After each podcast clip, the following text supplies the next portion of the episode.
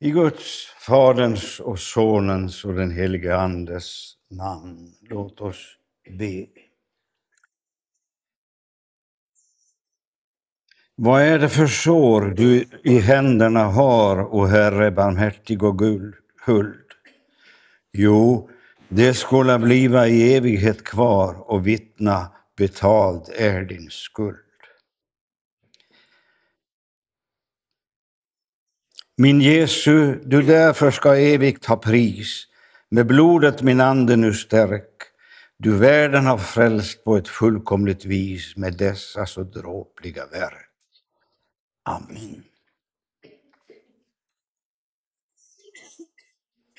De sårmärkta händerna.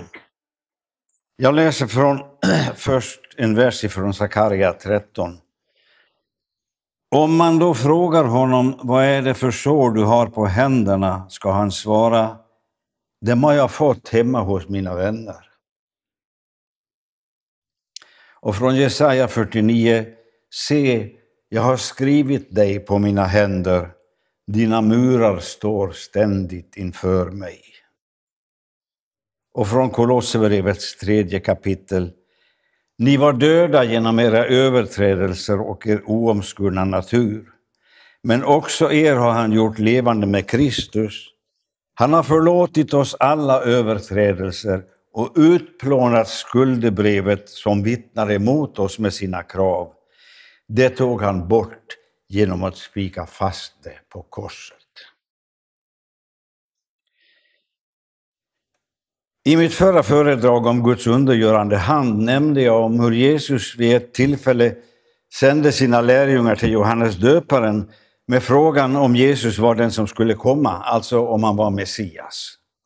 Och Jesus svarade med att citera Gamla testamentets profetior om Messias, där särskilt profeten Jesaja talar om den messianska tiden som frälsningens tid, då blindas ögon öppnas, dövas öron upplåtas, lama hoppar som en hjort och stummas tungor jublar. Jesus säger att det är just detta som sker nu. Och jag repeterar vad Jesus säger till Johannes lärjungar. Gå och berätta för Johannes vad ni hör och ser. Blinda ser, lama går, spete ska bli rena, döva hör, döda uppstår och fattiga får höra glädjens budskap. Jesu gärningar visar på uppfyllelsen av profetiorna. Guds undergörande hand verkade mitt ibland dem och de tecken Jesus hänvisar till är blinda ser, lama går, spete ska bli rena, döva hör och döda uppstår. Och så nämner han sist det allra största av alla tecken och under. Fattiga får höra glädjens budskap, evangelium. Här är det som Guds undergörande hand visar sig först och främst. Allra störst av allt Guds undergörande hand gjort ser vi i hans handlande när det gäller frälsningen. Och det är om detta vårt ämne den här stunden handlar. De sårmärkta händerna. Och då går vi till det första bibelcitat jag citerade. Men jag läser också något av sammanhanget som det har hämtats ifrån. Det är i Sakarja 13. Det bär rubriken Rening från synden. På den dagen ska Davids hus och Jerusalems invånare ha en öppen källa till rening från synd och orenhet. På den dagen ska det ske, säger Herren Sebaot, att jag utrotar avgudarnas namn ur landet så att man aldrig mer ska minnas dem. Även profeterna och den orena anden ska jag ta bort ur landet. Om någon ändå uppträder som profet så ska hans far och mor, de som fött honom, säga till honom Du får inte leva för du talar lögn i Herrens namn.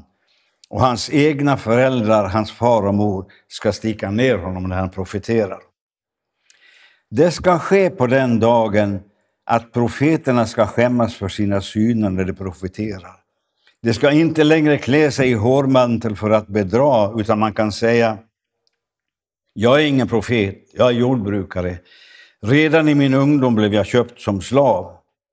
Om man då frågar honom, vad är det för sår du har på händerna? ska han svara, dem har jag fått hemma hos mina vänner. Svärd upp mot min herde, mot den man som står mig nära, säger Herren Sebaot. Slå herden så att fåren skingras, för jag ska vända min hand mot de små, eller till de små. Det här bibelcitatet från Sakarja 13, och då särskilt versen 6, om man då frågar honom vad är det för sår du har på händerna så ska han svara, de har jag fått hos mina, hemma hos mina vänner. De vållar en del svårigheter när det gäller tolkningen. I sammanhanget handlar det om rening från synden genom att avgudarna ska utrotas och de falska profeterna bestraffas. Och om en sån falsk profet ändå uppträder ska hans föräldrar bestraffa honom med sånt allvar att de förklarar att han inte får leva eftersom han talar lögn i Herrens namn. Han ska skämmas och erkänna att han inte är någon profet utan en jordbrukare. Och när man frågar honom vad han har för sår på händerna så svarar han att de har han fått genom bestraffningen av sina närmaste. Såväl Geselius som Fjellstedt förklarar att såren på händerna är en följd av bestraffningen och att de ska tjäna till att avhålla honom från att uppträda som profet. Och också Seth Erlandsson har i sin utmärkta bok om profeten Sakarja den tolkningen. Men det finns också en tradition där orden om såren på händerna kopplas till Kristi lidande. Det här textavsnittet hos Sakarja har rubriken, som jag sa, Rening från synden. Och det börjar med ett stort evangeliskt löfte. På den dagen ska Davids hus och Jerusalems invånare ha en öppen källa till rening från synd och orenhet. Och denna rening från synd och orenhet består inte bara i utrotandet av avgudarna och bestraffningen av de falska profeterna, utan också i verserna som kommer efter orden om de sårade händerna om såren han har fått hemma hos sina vänner eller som jag har fått hemma hos mina närmaste, som det står i en annan översättning. Om man ser de orden i sammanhang med versen som kommer efter så blir anknytningen till vårt ämne om de sårade händerna uppenbar. Om man då frågar honom vad är det för sår du har på händerna ska han svara dem har jag fått hemma hos mina vänner eller hos mina närmaste. Och versen efter lyder alltså Svärd upp mot min herde, mot den som står mig nära, säger Herren Sebaot. Slå herden så att fåren skingras, för jag ska vända min hand mot de små. Här handlar det alldeles uppenbart om Herrens herde, om Sonen, den man som står mig nära.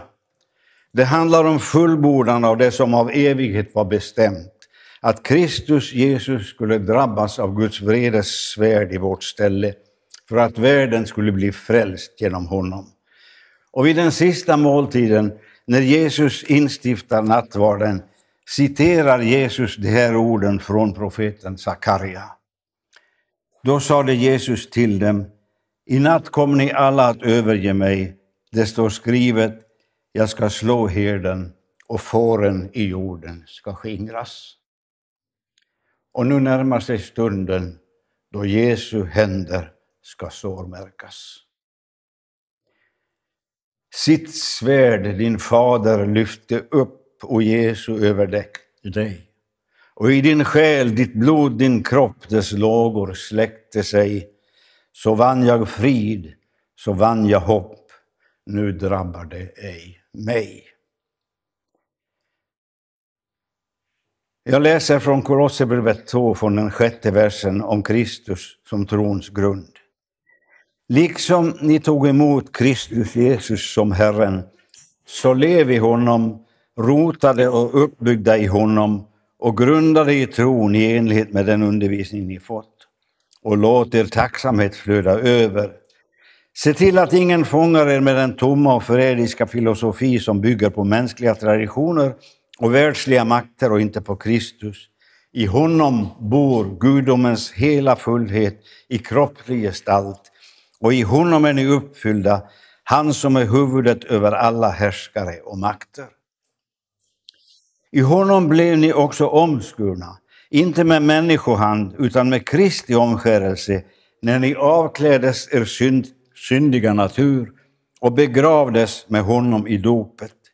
I dopet blev ni också uppväckta med honom genom tron på Guds kraft, han som uppväckte honom från de döda. Ni var döda genom era överträdelser och er oomskurna natur. Men också er har han gjort levande med Kristus. Han har förlåtit oss alla överträdelser och utplånat skuldebrevet som vittnade mot oss med sina krav. Det tog han bort genom att spika fast det på korset. Han avväpnade härskarna och makterna och gjorde dem till allmänt åtlöje när han triumferade över den på korset.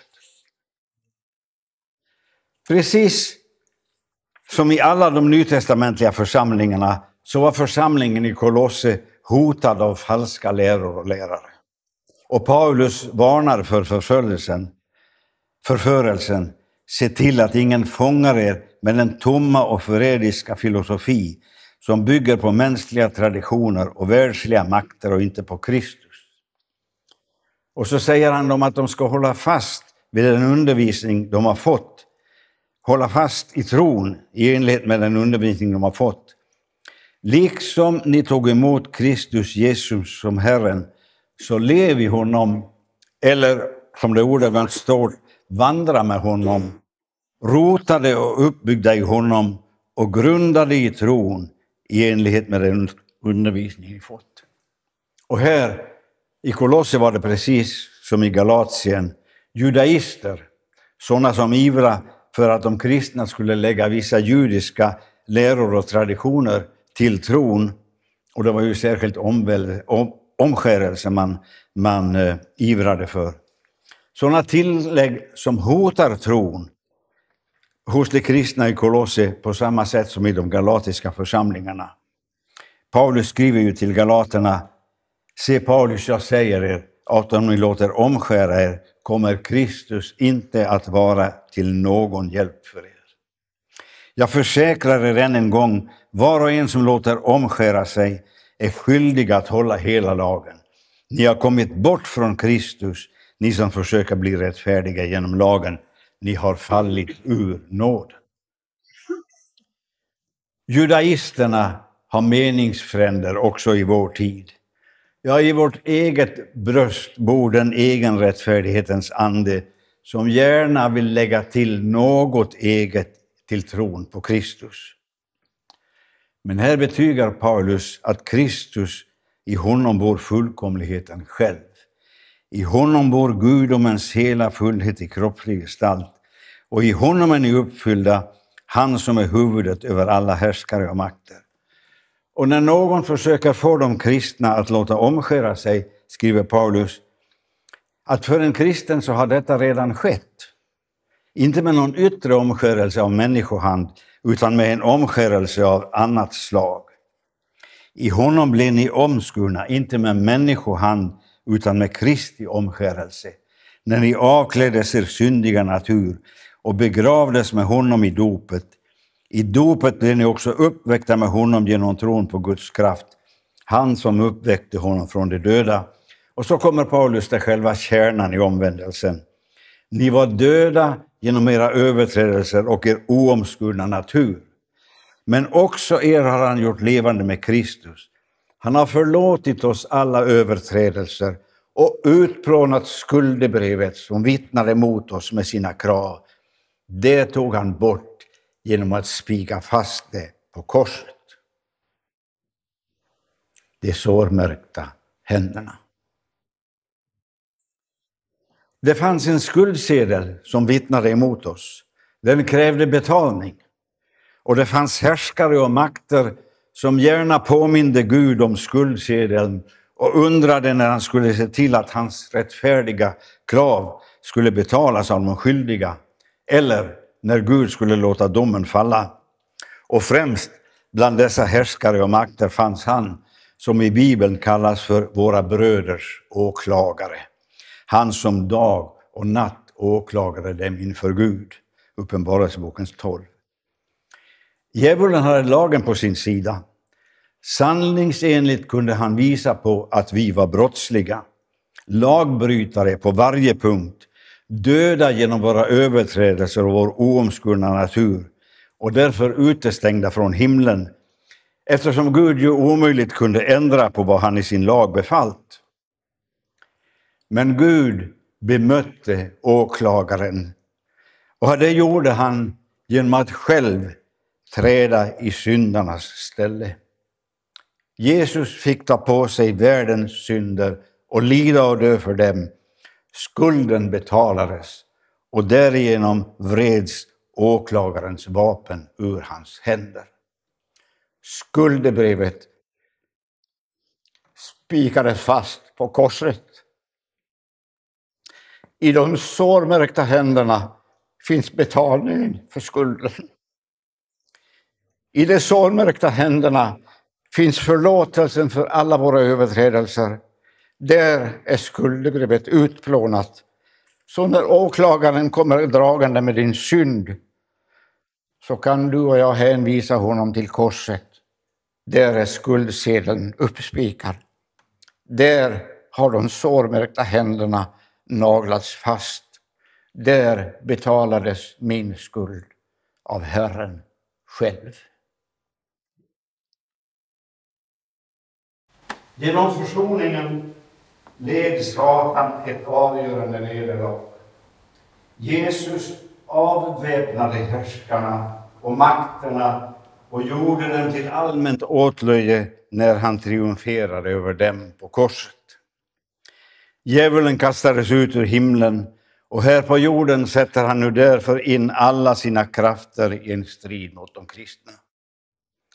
Vi strider inte mot kött och blod, skriver Paulus i Efesierbrevet 6, utan mot furstar och väldigheter, mot ondskans makter i himlarymderna.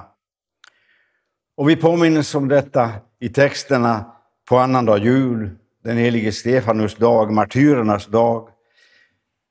Och vi har påminns om det idag i gudstjänsten om Johannes döparen som blev halshuggen. Den första som dödades för sin tros skull var Abel och sen har genom världshistorien förföljandet och dödandet fortsatt. Stefanus var den första martyren som vi läser om i Nya testamentet. Alla apostlarna blev martyrer för sin tro på Kristus. På Roms arenor kastades de kristna för vilddjuren och sen har det fortsatt. Runt om i världen pågår i denna stund förföljelsen av de kristna. Tusenden förföljs och dödas medan västvärlden bekymrar sig om hur många grader havstemperaturen kan tänkas stiga och media skriver spaltkilometer om klimatet. Här i vår del av världen har vi i stort varit förskonade, förskonade från det dödliga våld mot de kristna som råder på andra ställen ute i världen. Även om islam önskar livet ur alla kristna och hängivna islamister i en del fall lyckats med terrordåd också i vårt land. Men ingen kristen undgår den andliga kampen. Djävulen går omkring som ett rytande lejon och söker efter det man ska uppsluka. Han förskapar sig till en ljusets ängel i sina försök att lura och bedra. Och stundtals syns allt hopplöst för den kristne. Man känner sig ensam och övergiven. De andliga nederlagen hopas och det tycks omöjligt att resan ska få ett lyckligt slut. Och då går vi till citatet från Jesaja 49. Herren har inte glömt Sion. Men Sion säger, Herren har övergett mig, Herren har glömt mig. Kan en mor glömma sitt lilla barn så att hon inte förbarmar sig över sin livsfrukt? Och även om hon skulle glömma så glömmer jag inte dig. Se, jag har skrivit dig på mina händer. Dina murar står ständigt inför mig. Se, jag har skrivit dig på mina händer. Dina murar står ständigt inför mig. Kan en mor glömma sitt barn så att hon inte förbarmar sig över sin livsfrukt? Ja, tyvärr kan detta ske i vår av synden förmörkade värld. Men sådan är inte Herren. Du är inskriven i hans händer. Dina murar står ständigt inför honom. Det är som i versen jag förut citerade från mina föräldrars sovrum. I det höga, i det djupa, i det höga råder en osynlig hand och ett aldrig slutat öga vakar minsta grand.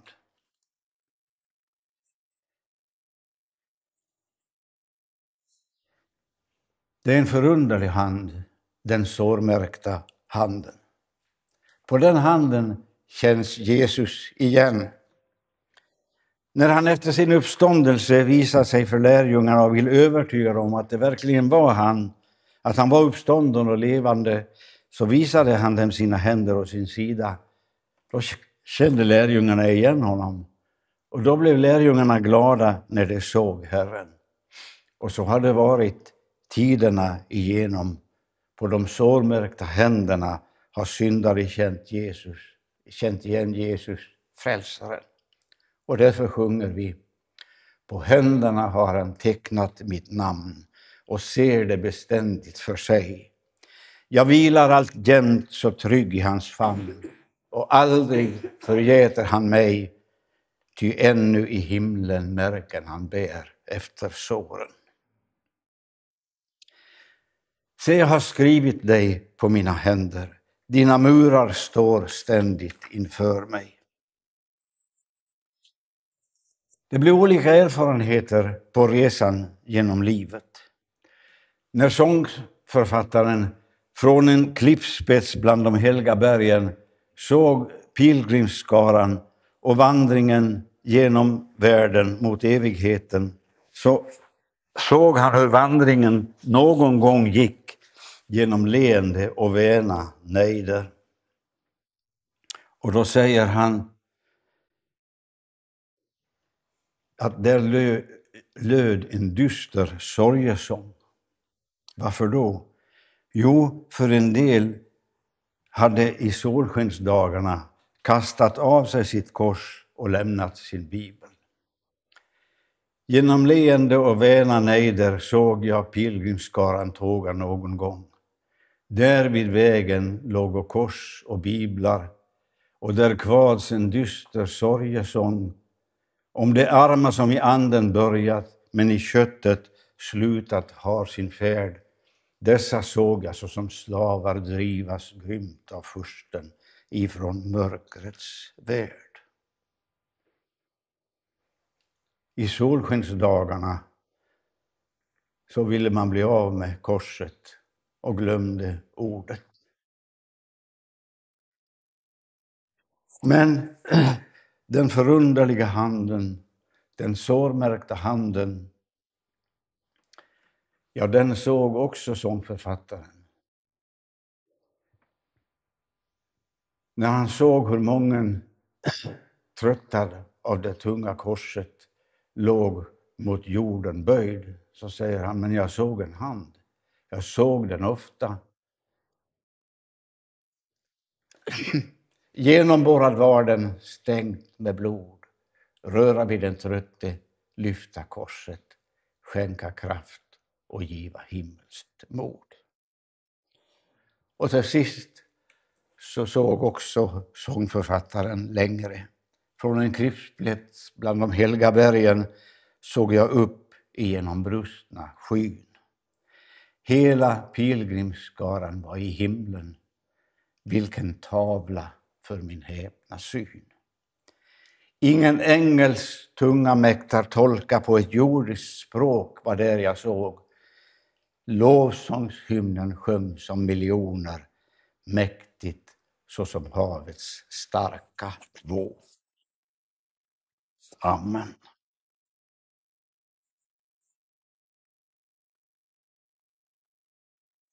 Vad är det för sår du i händerna har, o Herre barmhärtig och huld? Jo, det skola bliva i evighet kvar och vittna betald är din skuld. Och på dina fötter, se där är också du milda tålmodiga lamm. Ja, där är försoning för dig som nu går i synd och villfarelse fram. Ditt blodiga huvud med törnen är krönt. Ack, varför blöder det så? Jo, varje blodsdroppe det smyckar så skönt att du för Guds tron kan bestå. Varför är din sida uppstungen och så att vatten och blod ljudes ut? Ack, där skola elända syndare få sin tillflykt till tidernas slut. Min Jesu, du därför ska evigt ha pris. Med blodet min ande nu stärk. Du världen har frälst på ett fullkomligt vis med dessa så dråpliga verk. Amen.